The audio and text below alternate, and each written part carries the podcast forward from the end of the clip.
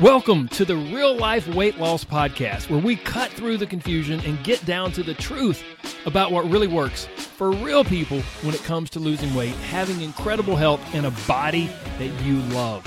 We believe that losing weight is really about gaining life, doing things you never thought you could, having renewed confidence, and enjoying your body more than ever.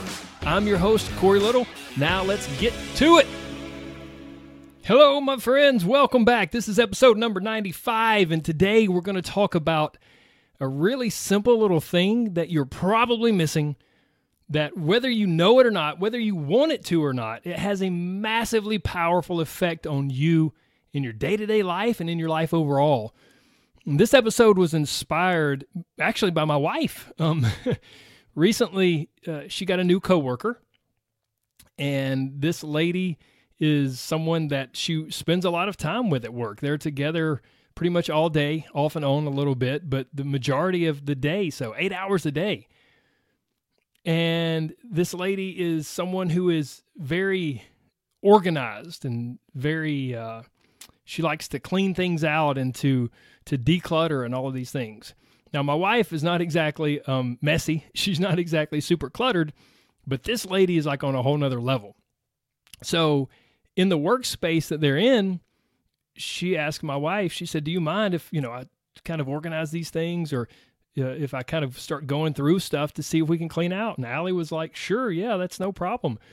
And she said, it's amazing how much, how many wonderful things she's done. And they began talking about decluttering and cleaning and organizing. And her coworker even recommended, she didn't recommend, she just said, oh yeah, I read this book and it really changed my mindset on this. And it just became a topic of conversation from time to time. And then the craziest thing happened. About 4 weeks after this lady started at work, I began to notice Allie decluttering things at home, cleaning out, organizing. More and more and more things. I was worried she would throw me out if I sat still too long. She said, Corey, it's crazy. Like she's really, she didn't even mean to, but she really had an impact on me. She's really having an impact on me. She's inspired me to declutter and to clean things out and to really become much more organized. And the lady wasn't even trying. She wasn't trying to have an impact on Allie. She wasn't encouraging her. Hey, you go home and declutter your house. Hey, you should be more organized. None of that. It just naturally kind of bled over onto Allie.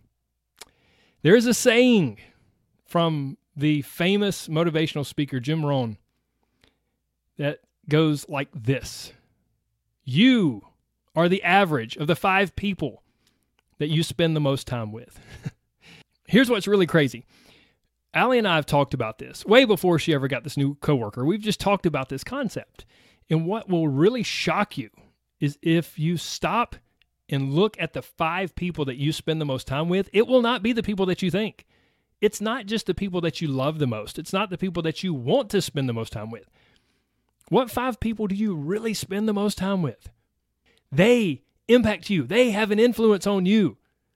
Your friends, your coworkers, your family, your acquaintances, they have a massive impact on how you think and what you do and what you don't do and your opinions and your preferences and all of these things. Your friends are your future. There was a study by Nicholas Christakis and James Fowler. They determined that if a friend of yours becomes obese, that you yourself are 45% more likely to gain weight over the next 2 to 4 years. What? Yes, if one of your friends, just one of your friends, becomes obese, then you are 45%. Guys, this isn't like, oh, you're 6%, you're 17%. No. You are 45% more likely to gain weight over the next 2 to 4 years. Guys, these aren't just sayings that your friends are your future or you're the average of the people you spend the most time with. This is real. It's backed up by research. And every now and then, I get a fresh reminder of this. As many of you know, I spent about 10 years competing in the sport of bodybuilding. I competed on a national level. I was very fortunate to have a great career. And from time to time, I'll still work with a competitor. From time to time, I'll still attend a competition. And whenever I'm at the competition, if I step backstage, and I see the lights, and I smell the smells, and I see the competitors, and I get sucked back into that world, and I start talking the talk, and my mind starts going, and I'm wondering, this was fun when I did it, and look at this, and it just, like I said, it sucks me back in. Before I know it, I've been retired for years. I retired from the sport of bodybuilding, about 10 years ago, maybe a little over. I'm finished. I said at my last contest, this is my swan song. Before I went out on stage, I was like, I'm done. I know it in my heart. I'm finished. It's a beautiful sport. I love it, but I'm done. But when I'm around bodybuilders, when I'm around physique competitors, when I start talking about that stuff, I get sucked back into that world. Listen, pay attention. Whatever world you live in will begin to dictate your thoughts, your desires, and ultimately your actions. You are a product of the world that you live in. So if I hang around with a bunch of bodybuilders, I'm going to want to be a bodybuilder again. My wife has been spending 6, 7, 8 hours per day with a lady that loves to declutter and clean out things and organize. And naturally, she started doing that herself. What world are you living in? What people are you spending the most time with? Let's go to another one of the cliche statements we've all heard. Well, you are what you eat. That's only appropriate for a weight loss podcast, right? But let's look, guys, it goes so much further than that. It goes so much further and so much deeper than just you are what you eat. You are what you listen to. You are who you hang around with. You are what you read. You are what you think. You are what you believe. You are what you dwell on repeatedly in your head. You are what you ruminate on. You are what you repeatedly say to yourself. And ultimately, yes, you are some version of the people that you hang around with. Simply put, this is the way I like to phrase it inside my inner circle coaching group. You are whatever you pour in. So if you imagine your brain and your life as like a large bucket, the bucket itself, like just think about a bucket. If you were going to, wash your car or mop your floor or whatever, and you have an empty bucket, the bucket itself really has no special value or purpose, right? It's what we put in the bucket that matters. So what will you fill your bucket with? Who will you fill your bucket with? But Corey, I feel like that should be a regular part of every episode. I feel like people instantly have objections to what I say or what anyone might say, any recommendations. We always kind of, wait a minute, this is not as easy as you make it sound. Wait a minute, hold on. But Corey, my mom or my dad or my family or the person I have to sit next to at work, they're not helpful. And there's nothing I can do about it. There's nothing I can do about that. I can't just eliminate everyone from my life that's negative or doesn't encourage me. And to that, I would say, that's such a lame excuse. Look, just murder them, chop them into tiny pieces, and put them in your trunk. Okay, I'm kidding. Obviously, I'm kidding. Don't go kill anyone, and don't blame it on me, okay? Look, those are wonderful people. I'm not saying you have to get rid of them, but you know what you can do?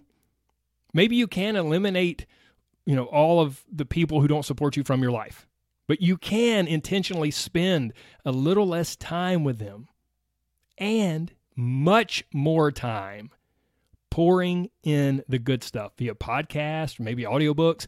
And no doubt, here's the other thing, guys, don't miss this. One of the most beneficial things that you can do is intentionally find and become part of a group, a community, online or in real life, either way, a group or community that supports, cares for, prioritizes, and encourages you like crazy. A group that values the things that you want to value. A group that prioritizes the things that you want to prioritize. A group who is pursuing the same things in life that you're pursuing. That can be a game changer because then you spend more and more time around the people in that group. Again, whether it's online or it's in person. and they begin to rub off on you, and you begin to think a little bit more like them, and you begin to value and prioritize the things that they value and prioritize, which are the things, if you pick the right group, that you wanted to go after in life. Think about it, my friends. If you are truly a product of the world you live in, then find a world, a group of people, who will help you become what you want to be. It's as simple as that.